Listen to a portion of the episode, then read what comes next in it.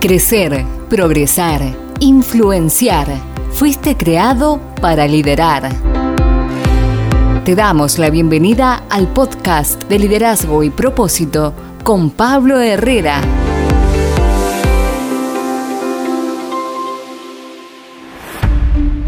Bendiciones, les saluda Pablo Herrera, bienvenidos a un nuevo episodio sobre liderazgo y propósito. En el día de hoy vamos a tocar el tema de la amargura en el corazón del líder. La amargura puede generar una raíz que no solamente te contamina a ti, sino también a los que te rodean. Te invito a que te quedes con nosotros, reconoceremos juntos cuáles son las señales de un corazón que se está llenando de amargura y cómo sanarlo.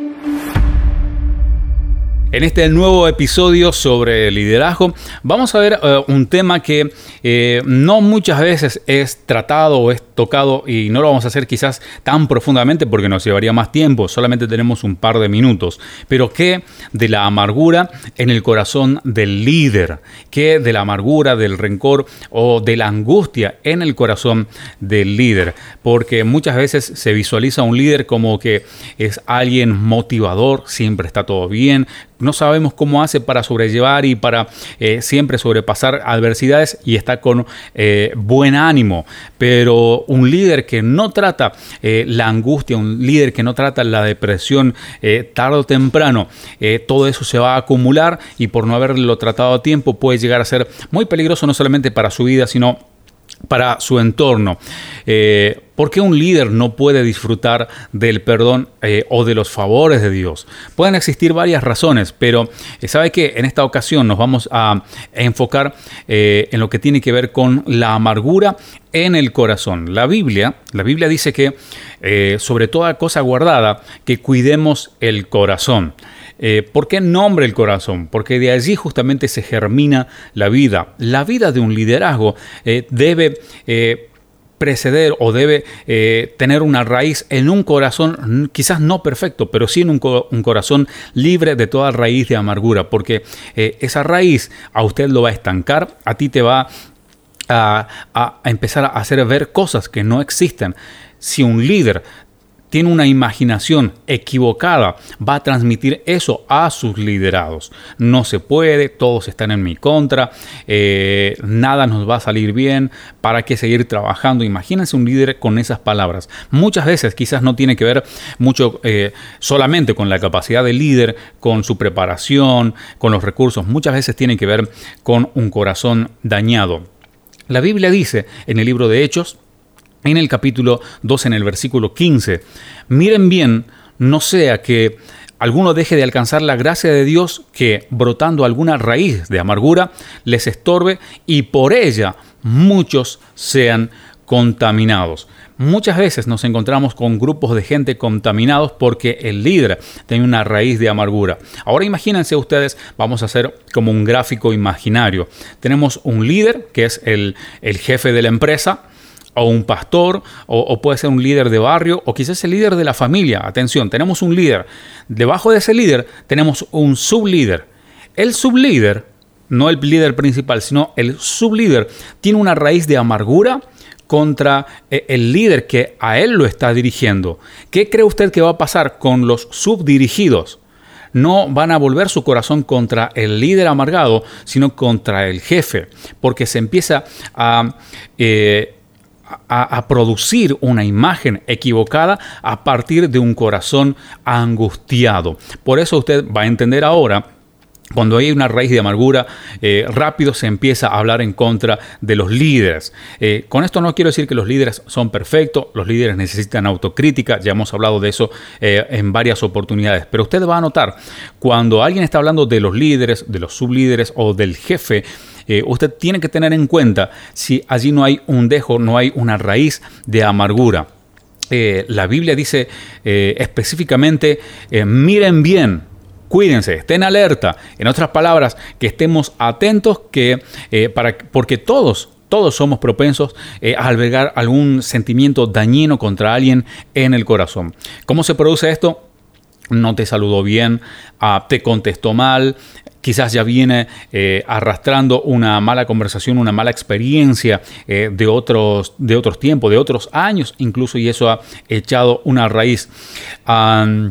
Entonces es importante no dejar pasar el tiempo de sinceramiento. Mucha gente sabe que tiene eh, la facilidad de asincerarse con Dios.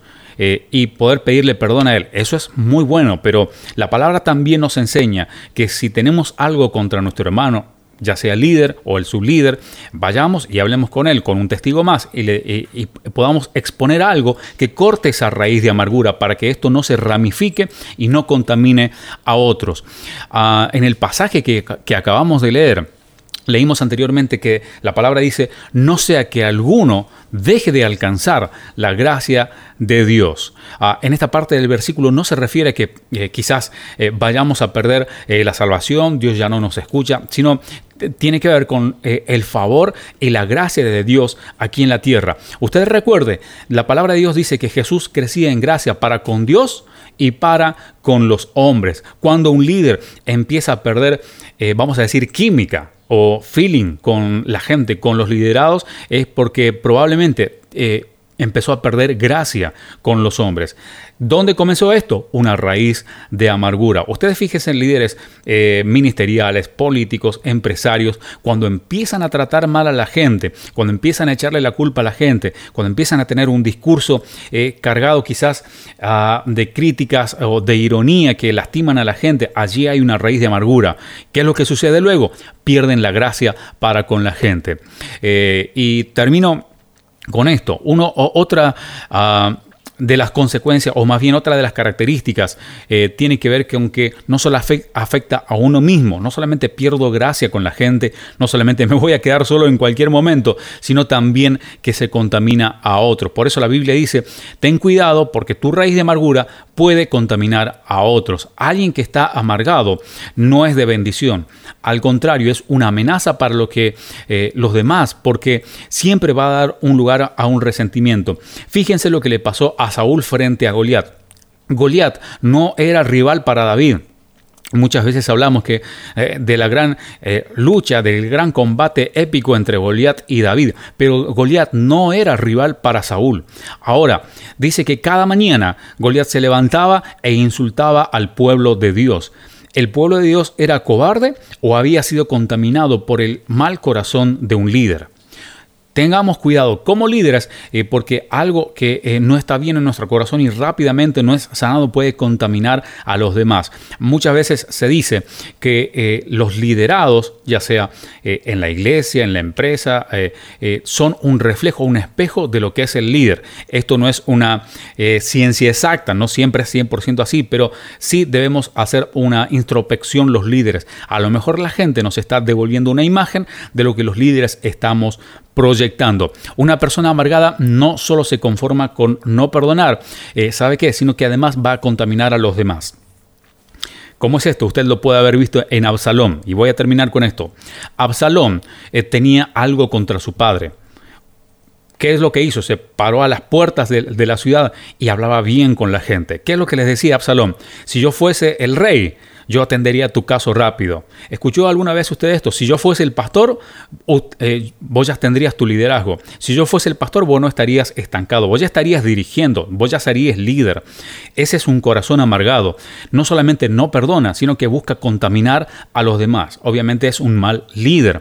Esto sucede en distintas esferas. Simplemente doy un ejemplo a modo iglesia. Así que tengamos cuidado, dice la Biblia. Tengamos mucho cuidado de que la raíz de amargura eh, empiece a germinar en nuestro corazón. ¿Cómo cortarlo? Rápidamente con el perdón, yendo a la presencia de Dios, hablando con la gente que nos haya ofendido o simplemente liberando el perdón si no tienes el contacto con ella.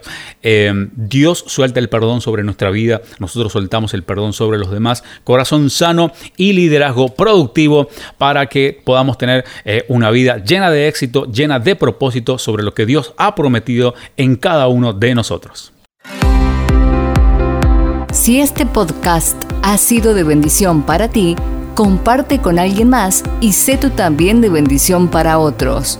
Recuerda, tienes una vida con propósito.